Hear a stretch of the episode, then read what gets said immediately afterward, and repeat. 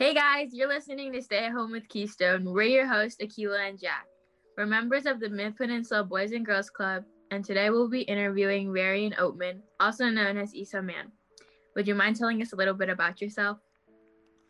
Hi. Um, yeah, as you said, my name is Varian Oatman. Um, some people do call me Issa Man because I am um, a drag queen or, or, a nightlife, or honestly, like lately because of the pandemic, daytime entertainer a lot too.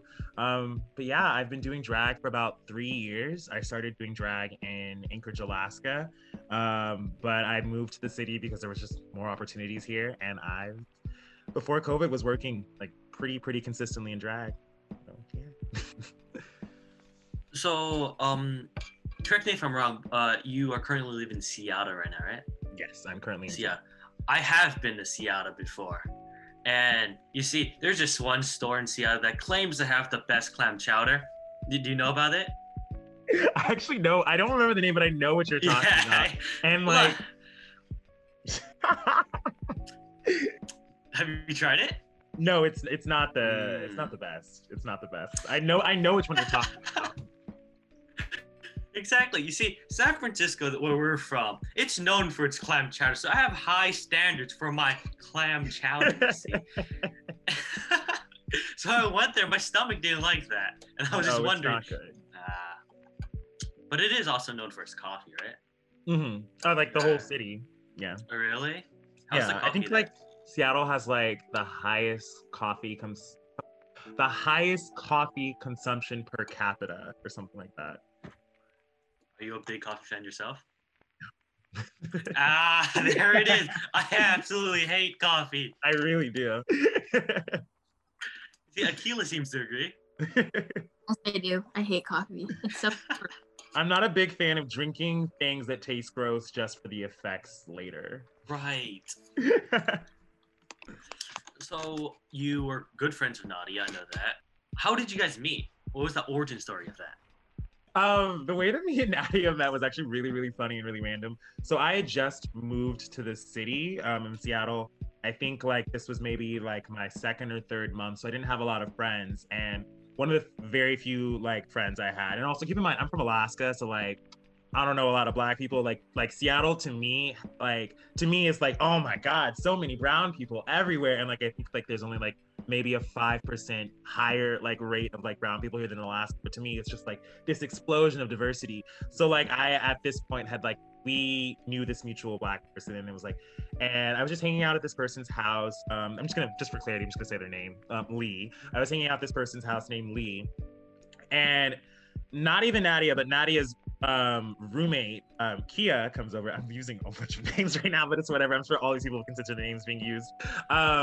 But yeah, um, Nadia's soon to be roommate comes over and she's just like, hey, Lee, so um, I kind of need a huge favor from you. I have like this huge table I need moved. And like at this point, Kia's not even like acknowledging me. She doesn't know who I am yet. She's just there to see Lee.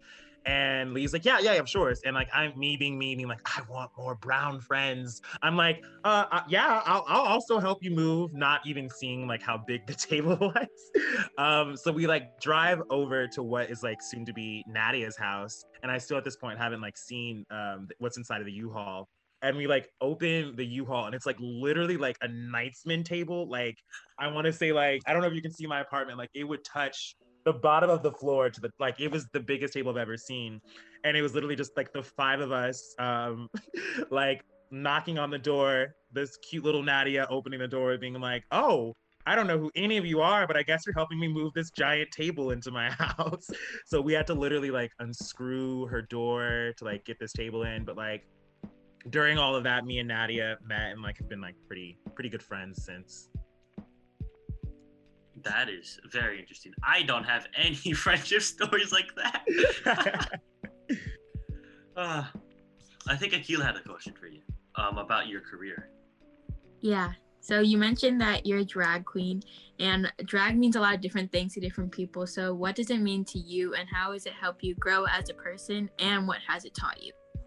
So I mean, yeah, drag definitely, especially when you talk in like career sense does mean a lot to different people, but to me, drag has literally always just been kind of like a source of income. Like I started doing drag, I think like the day I turned 21 because there was a local gay. There was only one local gay bar in like my small little. I say small little like Alaskan town, but there's like 300,000 people there, but like it doesn't feel like that at all. Um, but like there was only one local gay bar, and I'm like fresh out of school, like I need some ways to make money. Like I've always been a performer, I've always been an entertainer, I've always like really been into fashion, and like these people clearly are like hiring, and so like it's always been kind of like a way to pay my bills while still kind of like expressing myself creatively. Um, and it was like it's always weird too to like think about how like I kind of like growing up a little bit in high school kind of had like this weird aversion to drag where it's like I don't understand it. Like, what what is it? Like, do they want to be women or something? And now having to have those awkward conversations with my mom, being like, "Mom, I promise you, I don't want to be a woman. Like, it's a job for me, a job that I love, like, and wouldn't trade, but like, it's it's a job for me." So, I guess to answer your question, drag has just always kind of meant like financial stability for me while still doing what I love. Right. Uh, so drag is like an art form, right? A lot of people have different styles. So I'm sure you have your own style. So how would you describe your own style in drag? Honestly, like chill, like intentionally chill, because I felt like there's a lot of preconceptions with drag and especially like I'm I'm very self-aware. I'm very aware that like I'm like this six foot three black man. And I feel like a lot of times, especially in drag and especially in our community, we like have certain stereotypes that we put onto people. And like I'm a dancer, like very long and lanky, and I kind of just assumed that people were like, well, like this is the only black girl at the bar, so like she's just gonna give us like you know high kicks and like stunts and like death drops, and it was like very important to me as a performer to prove that well I can do that, but I can also do I can hold your attention by literally just standing still and lip syncing. So like I incorporate a lot of R&B into like my act. I sing live a lot I've like started to learn like guitar. Like it's very important to me to like kind of bring out my personality in my drag and like in real life I'm a very kind of chill person for the most part. So it's like I wanted that to show a lot in my drag and like that's kind of the creative and like art form part of it. I feel like drag for everyone is literally just like taking what's personal to you and putting it in your art form. I'm, I'm gonna kind of add on to that. Um, you said something about the death drop, which is very familiar because I've heard it tossed around. I've seen a bunch of videos on it. I want your opinions because that looks very painful. Oh my goodness. So I'm probably also okay, okay, okay. In the least most condescending way, I'm probably gonna get in trouble for even calling it a death drop. In in the ballroom sense, it's actually technically called a dip. But in the RuPaul sense, I know what you mean. It's a death drop mm-hmm. where um and it's really not it's not painful. It's actually if you know how to do it correctly, if you know how to do it safely, it's fine.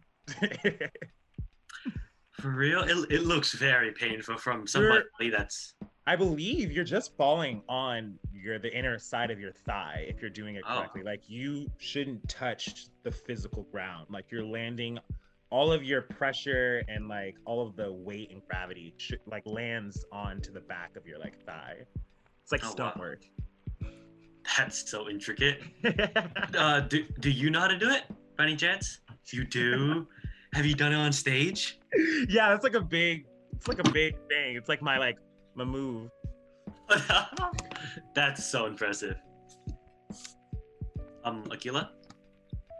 Oh. Yeah, sorry question is how did how did you how do you become a drag queen? And like what's the career path to become? Mm. so i think especially with drag as it is an art form there is no particular way to become a drag queen. You just of like fill in the niches however you see fit. Like for me not every girl does drag the way it is where it's like i'm performing every friday saturday and sunday and like this is how i pay my some girls are just like i like doing my makeup in my house and taking pictures and posting on instagram and like they don't those girls don't even have to necessarily make money from it. Like some girls are like well i'll do a full face of makeup and take pictures with like this sponsored ad and some girls just do it for like fun. And like some girls just like literally go out to the bars and like dress up how they are. Some girl i know there are a lot of queens who are actually underage specifically in seattle who like they would just go to any like any event that was 18 and plus they would just appear at it because they would know like when i'm 21 i want this to be more of a thing. So i feel like drag if you want to get into it, just get into it. There is no like correct or wrong way to get into it. It's just like how do you want to express yourself? How do you want to be successful in this? Like, what do you want from drag essentially? All right. Um, I, I want to ask this uh, as well. Is drag uh, full time for you right now? Um, right now, no, it's not full time. Right now, I have a very boring civilian job. I have a very, very boring job now because COVID has ruined everything. But right. prior to COVID, like drag was full time job for me. Mm. So you said uh, they made a lot of their money with ad sponsorships, I think, and this. Um, how else do you make that money? Because working full time on uh, something like this is, I would imagine, pretty difficult, eh? Mhm. You're basically like an independent contractor. It's like you're basically just taking on. It literally is like being like an independent artist because it's like you make your money by however someone wants to offer you money. Instagram for me, um, especially pre-COVID. I mean, even now because I like was asked to do this podcast through like not even like being like here's like I'm sharing people your Instagram. So it's like Instagram for me is a very important tool because people will literally DM me all the time with opportunities. Right. Um.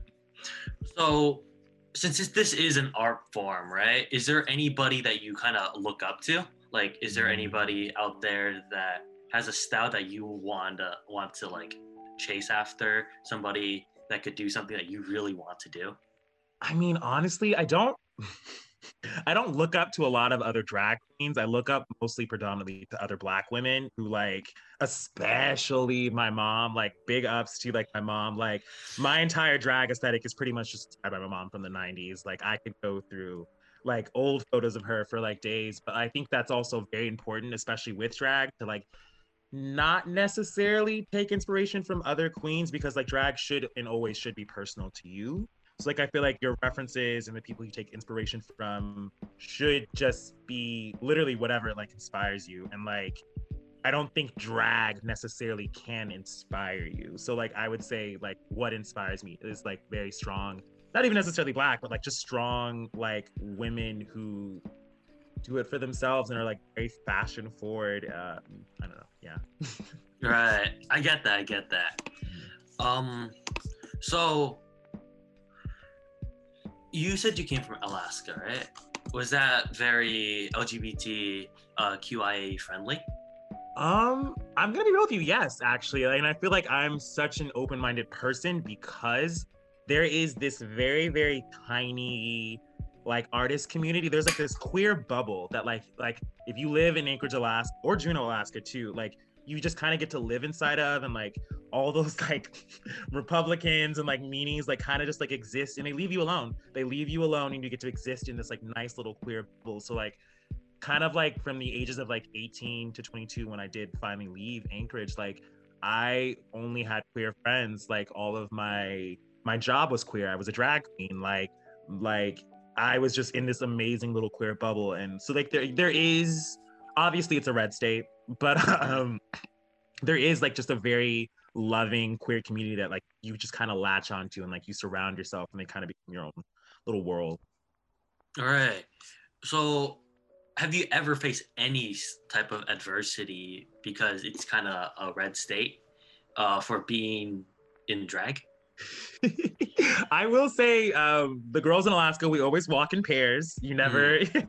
that's. I'm gonna leave it at that. But like, you, Oh. uh, yeah, you always walk in pairs. Um, you just take care of each other. I personally have not experienced any like backlash or adversity, but I think that's because, like I said, because it, it uh, it's kind of a bubble where like just kind of take care of each other, take care of each other.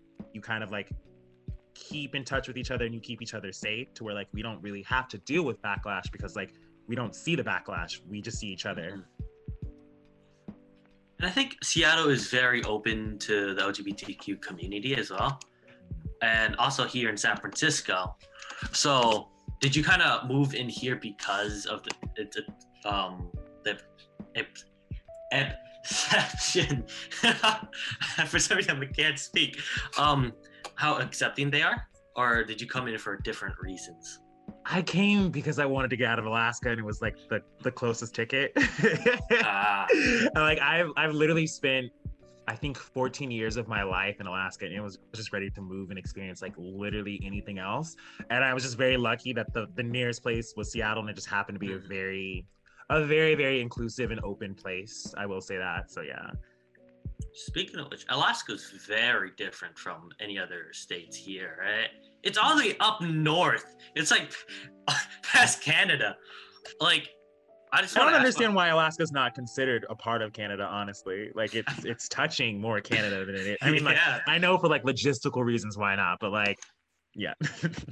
Also, like really close to Russia. yeah. it's it's weird to think about.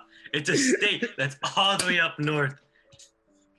Um, I gotta say the weather has to be a lot different, right? Uh, does it? Because I don't think it snows in Seattle, but in places around it, I think. And in Alaska, from the place you're from, like how was the weather there?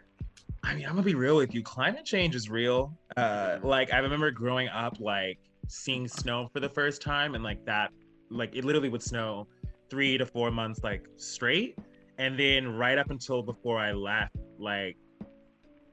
I mean, I think it's getting back to normal a little bit, like whatever normal is, like not nowhere near my childhood, but like there is getting to be more snow. But like the year before I left, I think it had literally only snowed maybe four or five days, and those days weren't even consecutive compared to as a child where like it is six months of winter and it was just crazy to be like there was no snow it was like very very very dry winter uh like it yeah climate change is real All right. I think me and Akila, right, we're all a part of this uh, new Keystone project called No Planet. Uh, there is no Planet B, and I think Akila is kind of like the driving force of that. Because do you want to talk more about that? I mean, she is. She's in that club. No, um, we're kind of just talking about food insecurity and how we can fix that, and we're like tracking our carbon footprint. But yeah, I've seen a lot of TikToks about how people in Alaska, like how they have to like get on the boat to go somewhere, like to the grocery store or something. And I think that's so crazy to me how people really live like that. And it's so different in California because the weather's always the same here. Mm, yeah, yeah, I've noticed that too. I mean, like, there are literally some parts of Alaska, like, yeah, you cannot get to without a boat. Everything has to be shipped up there. And it's why, like, it's so it's kind of expensive to live there because everything has to be shipped up to us. And in like some way, it kind of like because everything has to be shipped up there, there is like this just like kind of like baseline carbon footprint like you just kind of have to like create to like even exist there. And I, i'm gonna be real with you like i don't think recycling or like composting is like a big thing. I didn't even know of that until i moved to washington. Like i had never seen a compost trash can before until i moved here so yeah that kind of gives you an idea of like the carbon footprint like alaskans leave Yeah, for sure. Um, so another one of the questions we have is what quality does your drag persona have that you wish you had in your life? I feel like Issa is just Issa is just like just so incredibly like confident and like like doesn't just look gorgeous, but like I feel feels gorgeous and like I don't know, I feel like I would love to just like walk around like feeling that level of just like into myself as I do when I'm in drag because I definitely I'm definitely into myself when I'm in drag and I don't know that's just like definitely something I don't necessarily carry with myself um, on a day-to-day basis Right. Um. So, how did you come up with that name, uh, Issa Man? Uh, it is a persona I think you created, and you got to name yourself, right? Mhm, I did name myself um have you seen Insecure Insecure. Is no that that's that probably movie? not that's probably not your age range um but um one of my all-time favorite like black writers her name is Issa Rae and I just really really really loved the name. And like uh she wrote one of my series of all time the misadventures of awkward black girl.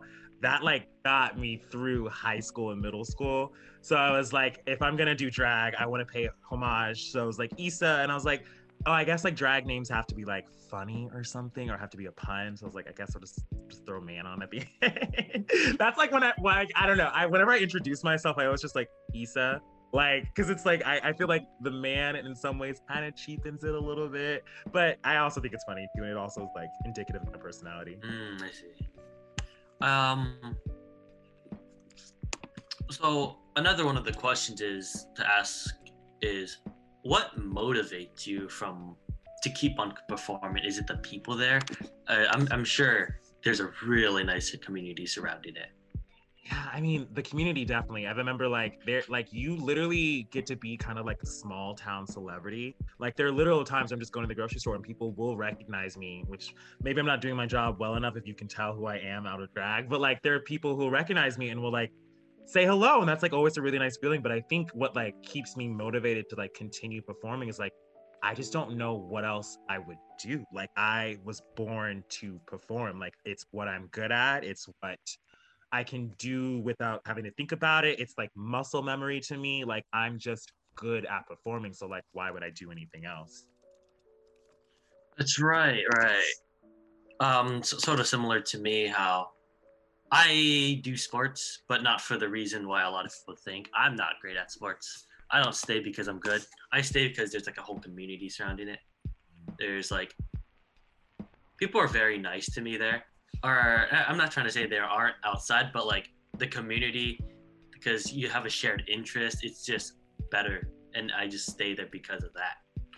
that's And community is very very very important and i feel like a lot of Mhm. times people forget how nice it is to just like have someone that like just gets you without having to even talk about it and it's like even if it's like something as small as like this is a sport that we both like just being able to just like like have that barrier just immediately come down is like really like community is just so important Right.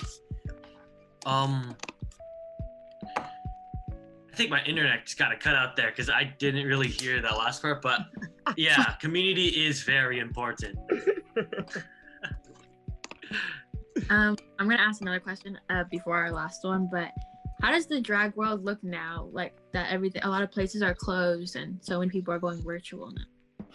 I think the drag landscape is like one like to be a drag queen is to basically to have to adapt. So like I remember like when the pandemic started and bars were shutting down, drag queens I feel like the next two or three days we're doing digital shows. Like they're like, okay, if this is avenues closed, like we're gonna open another one. And I think right now what's kind of happening too is like unfortunately people are getting a little bit bored of digital shows and they're becoming a little bit less lucrative for queens. So I'm like, I'm seeing like queens literally going back to the drawing board of being like, okay, if I can't make money that way, like this is like the next step. So it's like I feel like a lot of people right now are definitely in kind of like the planning stage. I feel like drag will COVID can't kill it. You know what I mean? We will always find a way to perform and a way to just put our art out into the world. So I think a lot of people are right now, as far as drag is concerned, are like kind of going back to the drawing board of like, how can I get my art out there and how can I like profit off of my art because I still have to eat. You know what I mean? Yeah, and I, I wanted to ask, like, how did your personal life change because of COVID? Because a lot of people just their normal life just cut off, and like it's like a new chapter of their lives. How did that go for you? Oh, it was weird because like in my mind, when I lost my job pretty early, I like I was laid off, I would say like a month before like COVID got real, real. Like in my mind, for like the first six months of COVID, I very much so was like, well, be back to performing in the summer. I just gotta hold off until the summer, like just, just six months of this and everything will go back to normal. And then to kind of now, what it's like January, like, and I don't even think I'll be back to like performing at like like inside of clubs even this summer and this just kind of like acceptance of like okay like this part of me isn't necessarily dead but like i definitely do need to focus on like other parts of me now if that like makes any sense where it's like what can i do in this meantime to improve my drag that when i come back like this this break i was forced to take doesn't detriment my art form so it's like i don't know taking up like guitar lessons like learning to sew oh my god i've learned to sew over COVID. And I'm like, every drag queen should learn to sew. And it is actually like, it's something I've dreaded for so long, but like being stuck in the house, I was like, you know what, we're gonna do it. And it's it's something that I like actively enjoy doing now. So it's like just kind of finding other skills to like improve my craft. So like when things go back to normal, I'm ready. Fun fact: I also learned to sew during lockdown. I use my grandma's old vintage machine, and now I do it all the time. Isn't it the best? like I you think that it's gonna suck when like before you like know how to do it, and then it's just truly like it's like you get to make a puzzle, like you're putting all the pieces of a puzzle together, but you've made all those pieces, and it's like I don't know. I've learned to just like accept failure by learning to sew. Like I feel like it's another reason why like I didn't want to get into it because you're like I'm gonna be bad at it. Why even start? And it's like it's kind of the point, like to learn to get better. And I don't know. I've just really enjoyed sewing. Like I'm glad people are learning to sew too. Okay, so our final question is uh, how can we be an ally to the drag community and how can we support them? Okay. Uh, I feel like the best way to be an ally to drag is just like follow people who haven't been on Drag Race. Like follow everyone. There's thousands and thousands of drag queens, and literally just to follow because I know y'all in high school, so like I know y'all y'all, y'all, y'all got a tip. That's totally fine. But literally just going out of your way to experience different types of drag is I feel like the best way to be an ally because I feel like there's very much so like and this is coming from someone who does like the most mainstream type of like pretty girl drag it's like there's just such a spectrum of drag and i feel like going out of your way to find different artists is the best way to be an ally Um, I think before we wrap it up, um, I just want to compliment your background, like y- your whole setup. It looks really nice. Is that Those are LED? wigs in the back wait my little Oh, is that wigs in the back? those are wigs Ah. Like I really like that. Uh, is that LED or is like uh the lights in oh the back? i have like a light lights? on me so i was like i want to be pretty That looks really nice. and You also, like, it goes around your room. Wow. Yeah. And you also have posters. You see, I don't have anything. like it's just all white. I think now I was in a class when Nadia made that with me. I believe. Yeah, yeah, I made that around Nadia. Um, I think it was great having you. Thank you. And Akila, would you like to end it? The ending's not on there, but thank you so much, guys, for listening. Thank you to our editors and our producers. We had a great time. Thank you so much. Bye, guys. Okay, that's it. Thank you. Thank you for joining us. Later.